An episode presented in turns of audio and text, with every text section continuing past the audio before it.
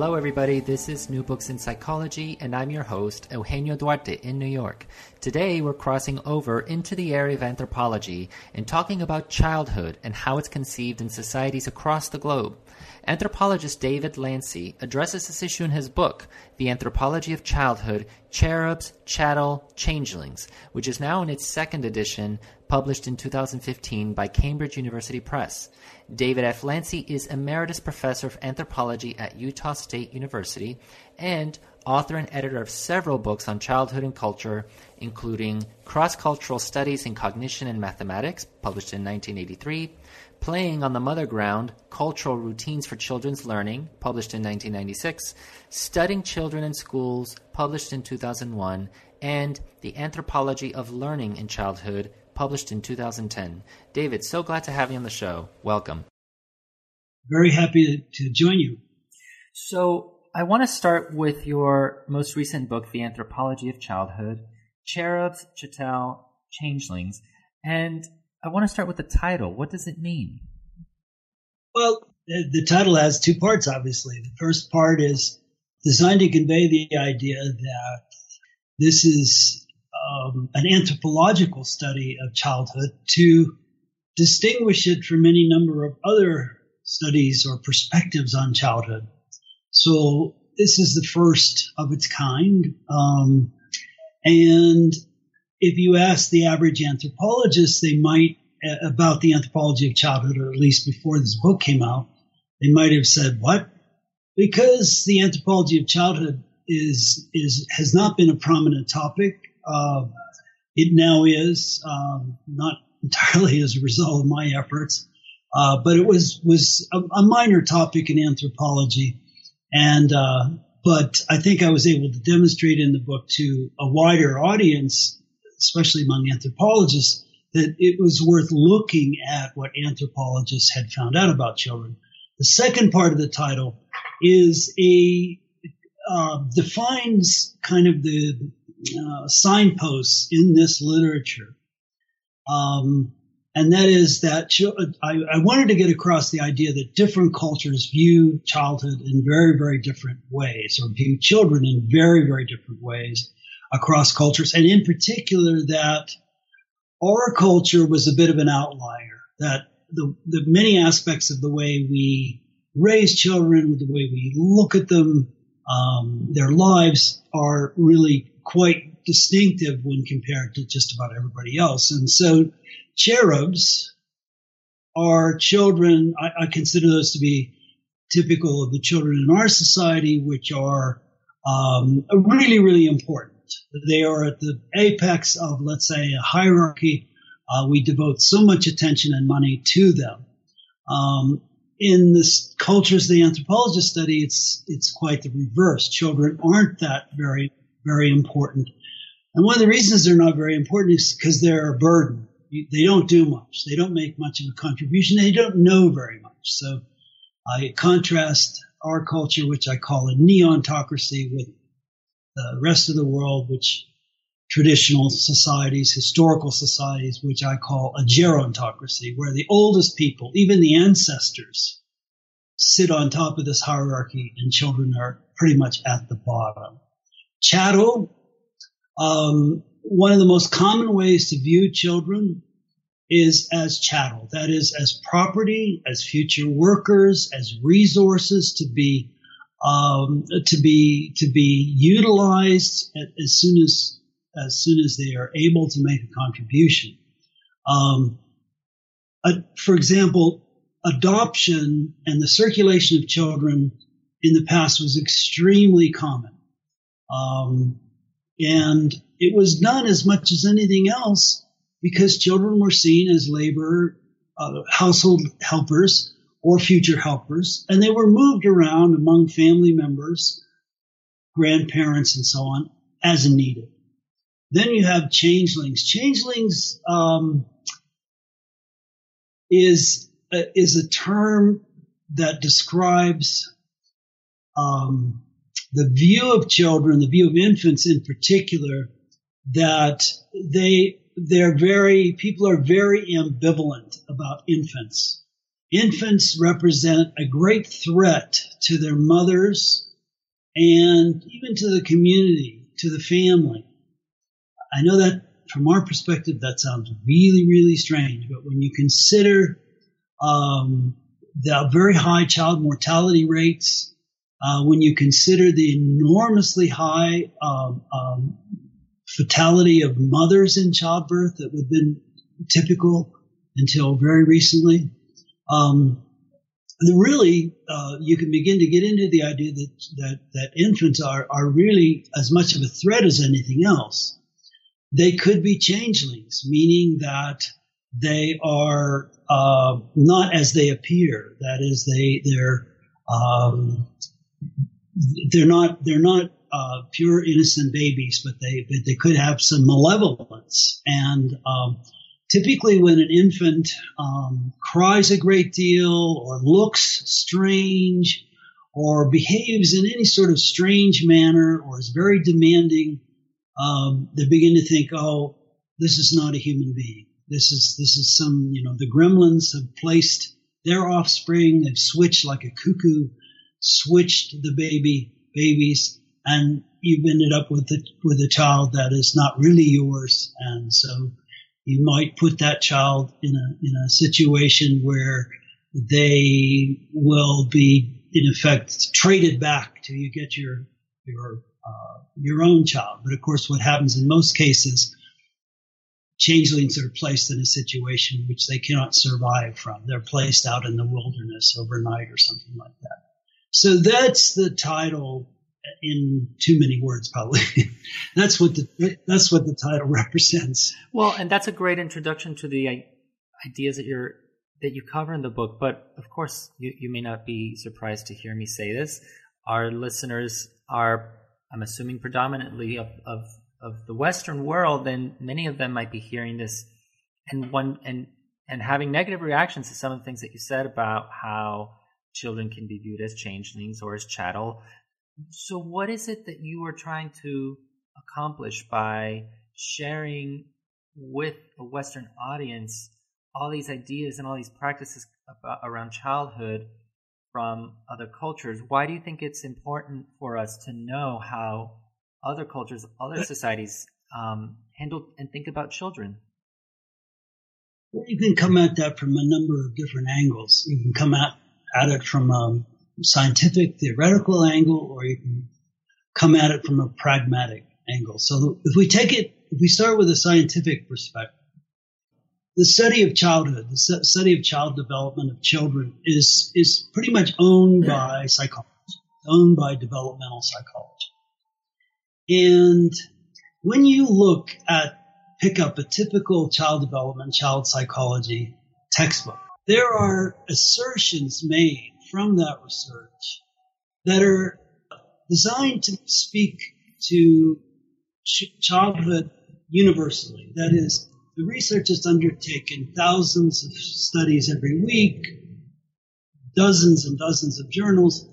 Um, most of that research is is is based on a false, sort of a false foundation because it's based on assumptions we make about children in our own culture. That is, it is culture bound. By definition, is ethnocentric. And our children make really, really bad subjects, actually, for uh, research about children in the broad sense, because there we our our approach to raising them the way they view them is so atypical. So, so part of what I was trying to do was to offer correct um, to to prevailing views, and there's certain areas where uh, where where the research um, basis for research in, in the West is really pretty far from what we now understand is much more typical ways of looking at children elsewhere. The pragmatic side of it has to do with contemporary uh, child rearing. So I don't address that issue so much in the book, actually, um, because my main goal with the book is really to set down uh, a theory of childhood based not not primarily in psychology but in anthropology. So it's an academic book, but the pragmatic part of it arises because I've started to I've started to, in effect, take many of those ideas in the book and make re, reshape them, if you will, into messages to parents. Um, and there, I've I, some years ago I started a blog on the Psychology Today website called uh, Benign Neglect. And basically, I do blog posts that take from my book, The Anthropology of Childhood, uh, some of these ideas and and address and really try to answer your question: why why should we care? Know, why would people in the West care? And then, even more recently, uh, I've compiled those blog posts into a book. So this is the next book that will be coming out in June. It's called Raising Children: Surprising Insights from Other Cultures. So this is my attempt now, back through all that uh, academic literature from anthropology and try to mine it for ideas about contemporary child rearing. So it seems like your book, in your book, you're not just putting Western ideas side by side with non Western ideas in a neutral sort of way. It kind of sounds like you're actually saying that the way we do things in the West are atypical, that we're sort of the, that we're the ones not that are not normal. Is that is that so? And if that's the case, I'm wondering if you could even give us an example that illustrates uh-huh. a way in which we do things very differently from the rest of the world. Right. Okay. So, um, just just off the top of my head, we think that um, corporal punishment is very very harmful and damaging to children. Uh, strict discipline. A majority of the world, world's cultures don't think that way at all. There is a significant minority who would agree with us that that see that as, as harmful to children, but the vast majority, uh, if anything, is the other way around. Um, the, the, the standard view of things is um, that that children, uh, for their own good, sometimes need disciplining, including corporal punishment. And that's really, in a way, that particular issue, that particular contrast is sort of a tip of the iceberg. And in that, um, in addition to things like corporal punishment, uh, most of the world thinks that children should work, they should do chores, they should help out. Uh, most of the world thinks that children should have good manners, should defer to adults, not interrupt conversations. So there's um, a cluster of views uh, about children and about their resiliency, their toughness, their, I wrote a paper in published in Child Development called Playing with Knives. And I found many, many cultures that, that, that do not discourage children from playing with sharp, sharp knives, maybe even give them to them. And basically what people say when, when the anthropologist challenges them and says, isn't that dangerous? Is, well, it's far more dangerous to deny them the opportunity to learn uh, freely and autonomously and, and through their own self initiative. So if you don't let them give them free rein, they're, they will be handicapped. So there are a whole variety of ways in which I think we've become overprotective of children. We overmanage. I mean, again, looking from the perspective of the anthropology of childhood. And now it's like the visitor from Mars phenomenon. So supposing I had spent all my time looking at children in um, other cultures around the world or could time travel back to ancient Rome and, and so on. And then I landed in our society, contemporary America in particular. And, and, and I would become the anthropologist studying that. I would, I would have all these exclamation marks. I would say, Oh my gosh, you know, all, I mean, it would seem really, really strange to me. And uh, that's because because it, it, we use the term like overprotection, overmanagement, and so on. Essentially, we're saying, look, uh, that's not how children used to grow up. Even in my own childhood, I mean, I have no trouble at all mining my own childhood. I'm 72 years old, so my childhood was drastically different in many, many ways. Even though I was middle class, uh, it was still drastically different in many, many ways from typical my neighborhood, the kids in my neighborhood. I mean, for example, I'm sitting here in my office looking out on a very snowy hillside, and it's a great place for sledding. Okay, and what I see happening is I look out my office on a on a weekend. I see van after car after after pickup truck coming, bringing children and their sleds to do some sledding here where the parents are supervising. And this is a very local park. So I would guess that the majority of the parents are coming from four or five blocks away at most. The other day, I know it was a kind of a snowy day and I noticed at the stop sign bottom of my street, two or two or three vans are sitting at the stop sign idling. And I wonder, what, what are they doing? Well, they're there to pick up their kids getting off the school bus because their poor little darlings might might be cold and wet by the time they walk two, three blocks home. And from your I tone, mean, this, it sounds like you think this is kind of crazy. It's crazy. It's insane. Absolutely. But uh, if yeah, you don't, if you don't really, mind, really I, I want to go back to the to, to, the topic of corporal punishment because not only is it a charged one, right. but I think it's a it's a good opportunity to illustrate such.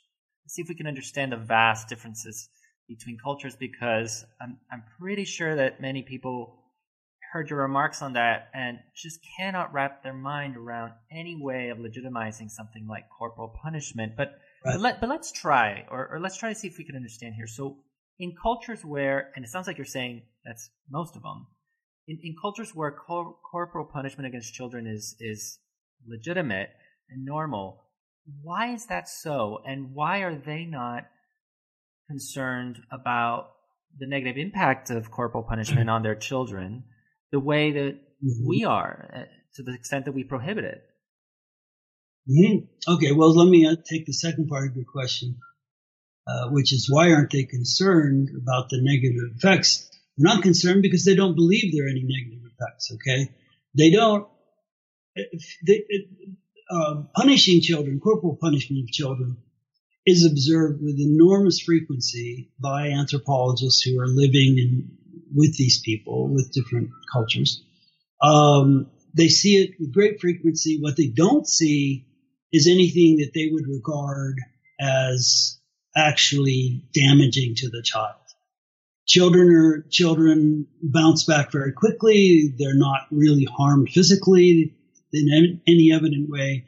They are uh, they're they're at ten minutes after being smacked.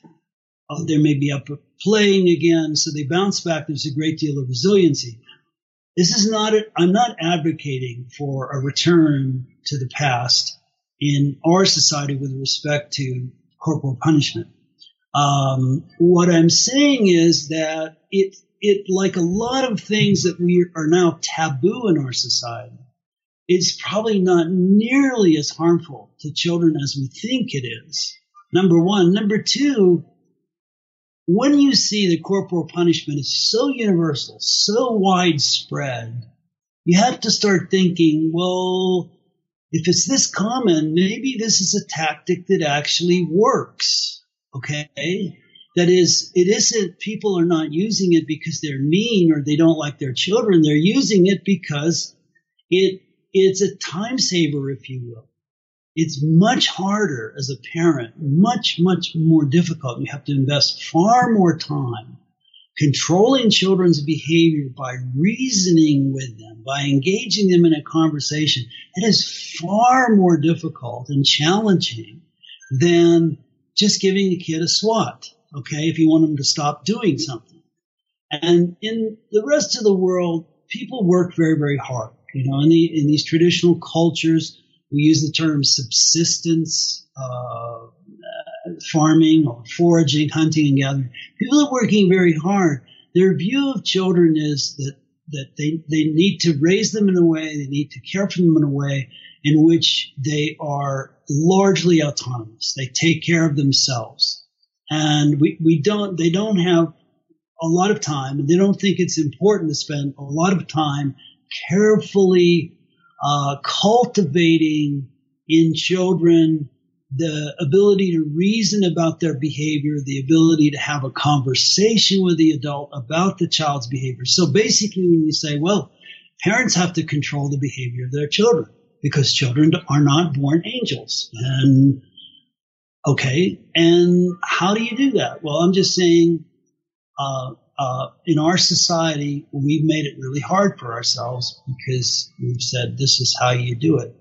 And if parents fall down on the job, as they sometimes do, um, I think we should be somewhat fall down on the job and, and let's say in anger uh, or in not in disgust or whatever, whack their kids. I think we should not necessarily treat that as a capital offense. I, but, I guess I would but do, look upon it kindly. But do anthropologists um, have ways of studying or, or empirically demonstrating that, in fact, things like corporal punishment or other such practices don't have the negative don't have negative effects on children? Is that is there a way of scientifically well, backing that? Here's here's the kind of data if you're if you're reading in this literature and and to give you some idea of what's in my book, what I'm drawing on, I, I have a corpus of material that I've gathered over about 15 years now. Um, a corpus of material. It's in English, French, German, some in Japanese. Um, that that runs into 25, 30,000 pages of notes of material extracted from hundreds and hundreds of these accounts, many of them unpublished, doctoral dissertations, master's theses, and so on. And I've mined these, I've organized them and mined them and, and, and gone through again and again and again. And I can tell you several things from that. First of all, frequently anthropologists note corporal punishment. Secondly, they frequently note with some surprise, exclamation mark, that there doesn't appear to be any harm or any problem to those children. Thirdly, this is a little less frequent, only because anthropologists didn't think to ask the question. But when anthropologists talk to adults about their experiences as children and whether or not they were punished, whether they were uh, beaten on occasion, and did, what did they think about that? Was that was that something that was cause them later harm. Universally, parents will say, "Oh no, no problem at all. Uh, that's what you're supposed to do," and and they'll express gratitude to their parents to for keeping them on the straight and narrow path, so to speak. So one of the things that I, I want to go back to is the difference between a neontocracy and a gerontocracy, because it seems like that's that's the the core paradigm that might mm-hmm. be operative and explain a lot of the differences be, that we see between societies. Can can you tell us what is a neontocracy? What is a gerontocracy? Okay. All right. Yes. Good. Let me start with the gerontocracy because uh, that's really what the book is is more about. And um, uh, how do we get here? Well, um, let, let me let me start with a concrete example uh, from from the book of how a gerontocracy plays out in terms of in in terms of how individuals when they're deceased how are they buried? How are they interred? Okay this seems a little strange to start with this but it's so clear in these examples. Okay uh, many societies have have in effect ideas about burial. So if if you have somebody who's who's very old and very important, um, they get a really fancy burial. They get there's a, there's a funerary ceremony. Um, they're they're buried in a privileged location. They may have grave goods buried with them, and so on. This would be someone near the apex of the social hierarchy in that community. One level above that person, usually would be considered ancestors. And ancestors often are maintained as shrines to the ancestors, either people that have died and not recently, but in the past. And I visited some of these shrines all around the world, and they're, you know, essentially how the shrine is organized varies, but the the idea is the same that you continue to make offerings and make blessings and make requests of your long dead ancestors, and a shrine is maintained. That's at the very apex. Next are these, as I said, very important men, women who've passed on. They're buried with ceremony. Many, many societies then, as we drop down the age hierarchy, many, many societies do have no formal internment at all, no, no funeral at all for a child under 10. Child under 10 may not even be considered fully a person yet. Comments are made, will be made in terms of this hierarchy about the fact that children don't know how to do much or they can't accomplish very much. They don't, they haven't married. They don't have a home. They haven't borne children. These are all the things that make you an important person.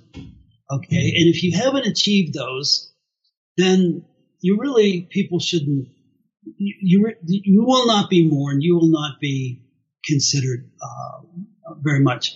When you get to younger children, babies and one, two, three years old, um, they may not be buried in the cemetery at all, or whatever the designated burial ground is. They may not be buried there at all. They may be mar- they may be buried in the walls of a home, in the floor of a house, um, just very casually and without ceremony, without grave goods, without any attention. An exception would be, let's say, in ancient Egypt or, or, or ancient Rome, a very high ranking family might have a more formal interment. But there won't be a funeral. And if the mother appears to be weeping, crying, unhappy, uh, then she will be she will be chastised by other women, her mother, her sisters, and they will tell her more or less, "Stop this. Um, don't don't waste time on a child that is now gone. Prepare your mind, prepare yourself to have another one." But what, so what is to, what, sorry? What is the psychology or the logic underlying this? What is the logic underlying this, or, or the psychology? Um, what is the psych? Well, because the, the the idea is that this child was not yet a person. They, they don't. They, their loss is is not nearly as great as somebody older. You see, if it, it has to do with individual worth, and because a child is totally dependent on others, and the child uh, can can really cannot make any contribution to anyone else. doesn't doesn't really help out in any way. Um, then they don't they're, they're worth this much less. I mean, if you look at historical records during the Middle Ages, for example, when they had something called wergeld or blood money.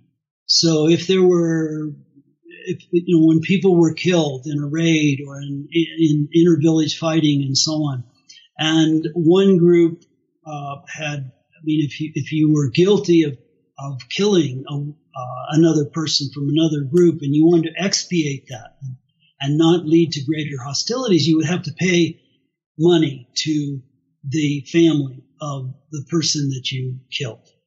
And so there was a specific price higher prices for men than women, much higher prices for mature women, childbearing age women than for girls, and almost nothing for babies.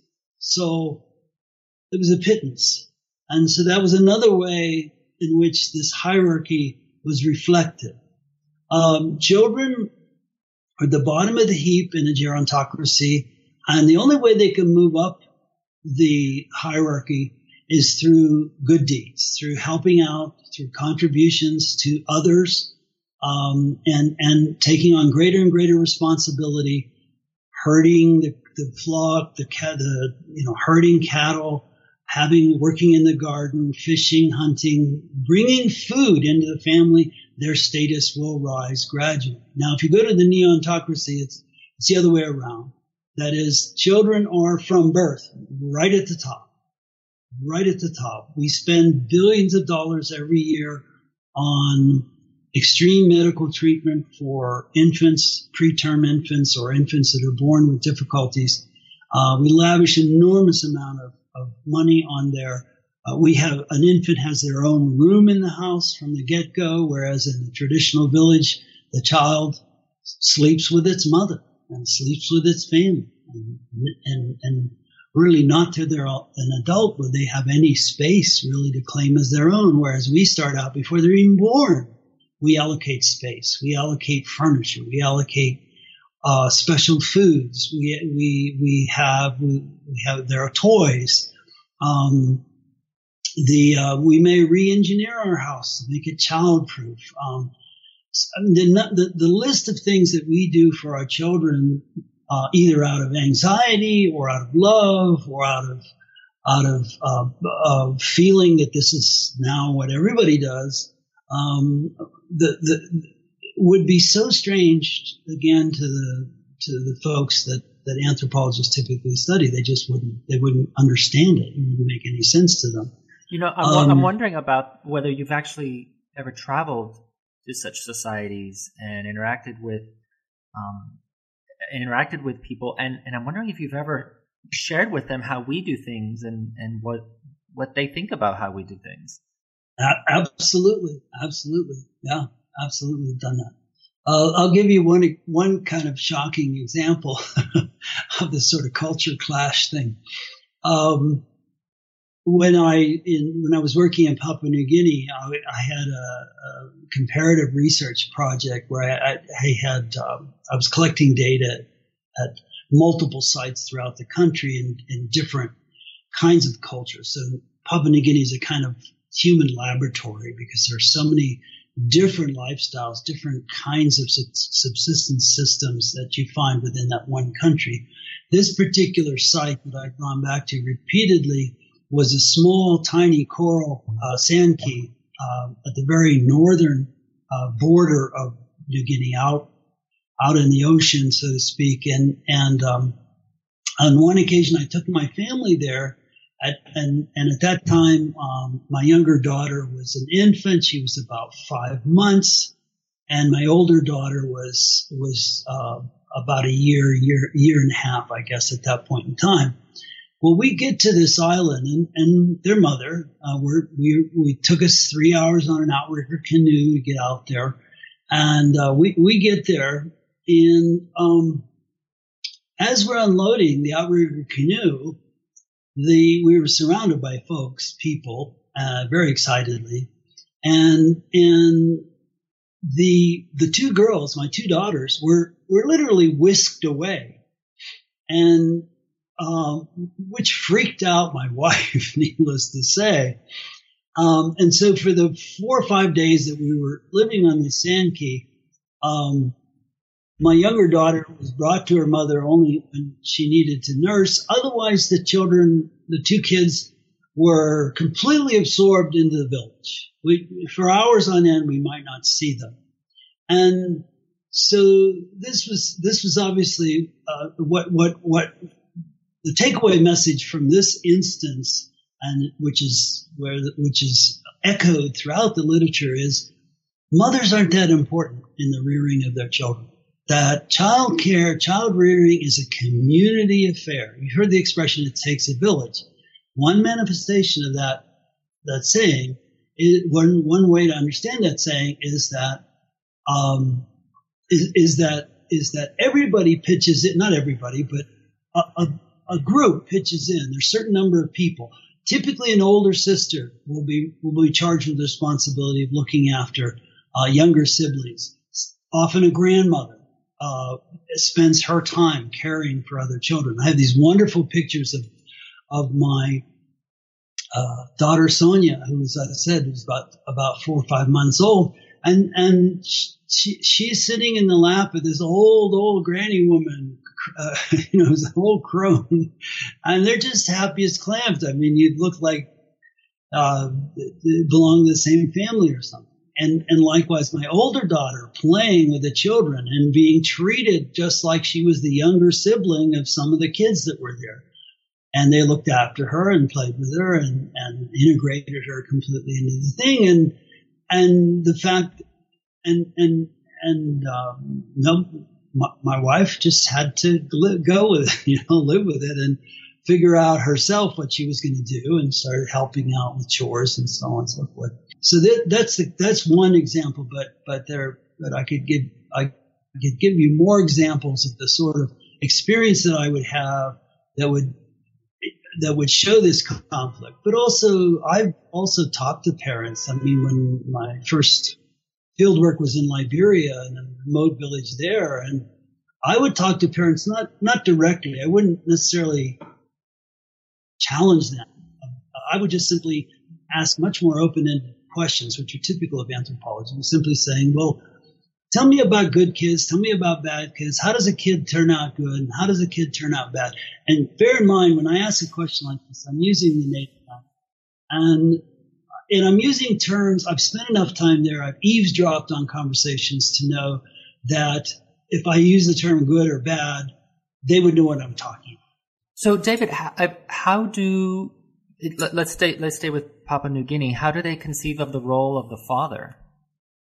Oh, very nice. I'm glad you brought that up. Actually, the father um, is not expected to be part of the picture almost at all. Okay, um, there are exceptions, really interesting exceptions. The um, generally speaking, very small, highly egalitarian forager societies, such as the Pygmies in Central Africa, for example. And there are a few others scattered around, uh, particularly Africa. Very few.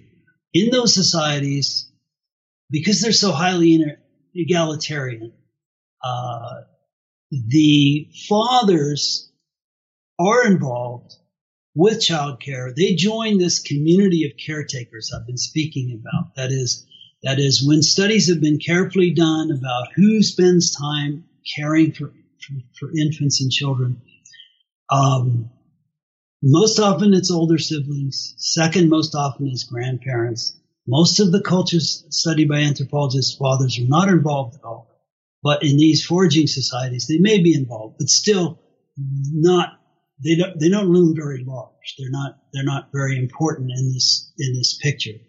Um, actually, in many societies that go much further in terms of not just the fathers aren't involved, but where they would have some rationale in effect that that that in a way prohibits there various various views that would actually prohibit a father interacting uh, with their child. Um, and those prohibitions, the rationale, if you will, vary um, for different reasons, but largely have to do with it would diminish the father's standing. It, it, it, it it's women's work, and and so fathers shouldn't shouldn't be involved. So you know you have children, and I know that you teach as well. So you interact a lot with young people, and and so I'm wondering. I, I'm wondering if you think that there are any kind of um, uh, problems that you see in society among among young people, such as something like failure to thrive. Um, yeah. That that you think. Well, I'm, I'm wondering if you think that some of the things that that young people struggle with today might be attributable to the you know atypical way that we do things here, and if you think that there there are things from other cultures that we should be mimicking or learning from. Oh, ab- absolutely.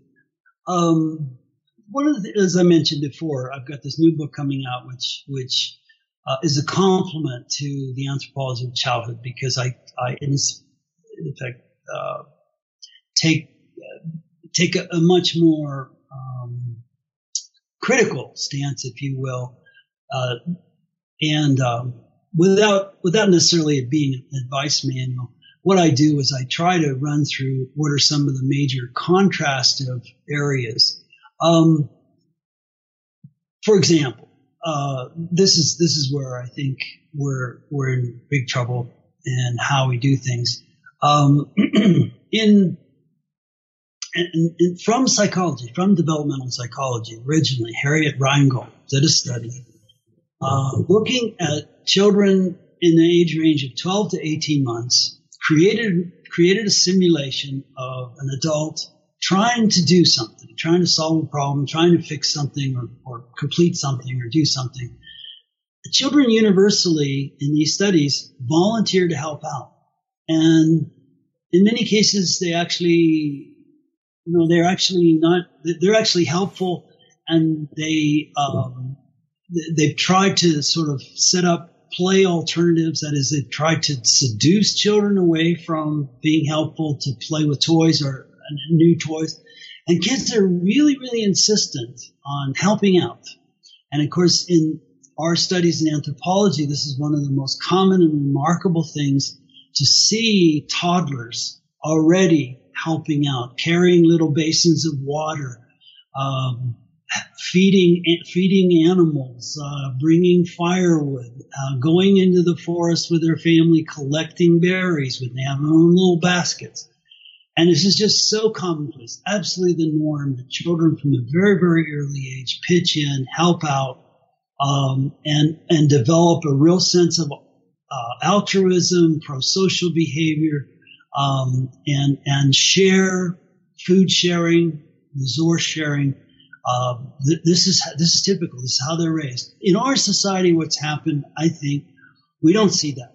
We don't see that. Study after study shows that contemporary middle class children in the West um, are just they're absolute parasites in their families. They don't they don't they don't even keep their own rooms tidy and put away their own stuff, do their own laundry.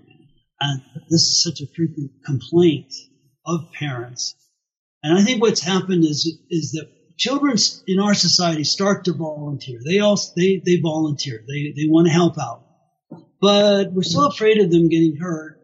We're so afraid or we, we know or realize that allowing them to help uh, in the kitchen, for example, may be more work, make more work for us. Uh, but the point is, we we deny them opportunities to be helpful because we say, "Oh, you hurt yourself, or you make a mess, or that's mommy's job, or uh, no, do your homework." And we find all sorts of excuses why they should not help out. And then we think, okay, you're getting old enough now. You should begin to help out. Say seven, six, seven, eight years old. By which time it's too late.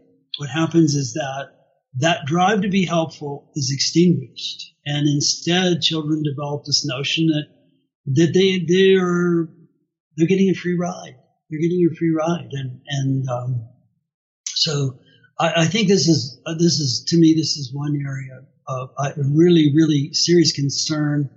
Uh, I've written a blog post talking about the phenomenon of failure to launch. And I said, I think it starts in early childhood because we don't let our children, when they, when they venture to take on responsibilities, we deny them those opportunities. And I think the problem starts there and there are corollary issues later. And staying with young people, when you teach these ideas to your students, assuming again that these are students raised in the Western world, how do they respond? What do they think? Oh, they love it. my my my anthropology of childhood classes, um, um, I have a lot of fun with that. I mean, I have a lot of fun with that because uh, students, right? There's so much, um, so much culture shock throughout the class, and um, what I what I do with the class is I found I have, oh, I don't know, 15, mm, no, about a dozen video clips. So the videos, and I start the class off. That was one of the first things I do is I show these video clips that show, for example, uh, a, a, two and a half year old child with a, with a machete chopping away at a piece of palm, tr- the trunk of a palm, just whacking away. And in the same film, you, uh, you'll, you'll watch an even younger child, toddler, uh, walking behind this child that's chopping away. And the child is got this machete over its head. So, I mean, there's actually this moment when the tip of this machete is only inches from an even younger child. So I have films like I have films like that, showing children doing chores, showing showing um, films that illustrate the gerontocracy uh, system, and, uh, and, and, and so on and so forth. So I basically forced the culture shock on him right away. And, um, and I think what ultimately one of the reasons that class is successful, and I think one of the reasons the book has been successful, read my, the anthropology of childhood has actually reached a much larger audience than I originally intended one of the reasons it's successful is it helps people understand our culture better. So once you step outside our culture and you you look at things from the point of view of these other cultures, then you relook at our culture. I think it, there's some enlightenment, there's some aha feelings that emerge because it allows us to become less eth- ethnocentric. Well, David, this has been a very enlightening conversation. I, I feel like I've learned so much, and there's so much more to talk about. Um, but before we go, remind us of the name of your upcoming book, and do you know when we can expect it? Yes, thank you very much for asking that. Um, it will be out in June. It will be published um, by Cambridge University Press, the same press that published Anthropology of Childhood, and it's called simply "Raising Children: colon Surprising Insights from Other Cultures." I think we'll, we're are, we're all going to very much look forward to that. Again, thank you for coming on thank the show and for talking to us. All right very much. I appreciate the invitation. That was my interview with David Lancy, author of the book The Anthropology of Childhood Cherubs, Chattel, Changelings, in its second edition, published by Cambridge University Press. This is Eugenio Duarte for New Books in Psychology. Don't forget to tell me what you think by going to my website, www.eugenioduartephd.com, and clicking on the blog and podcast tab to find this episode and leave a comment. Until next time, have a great week.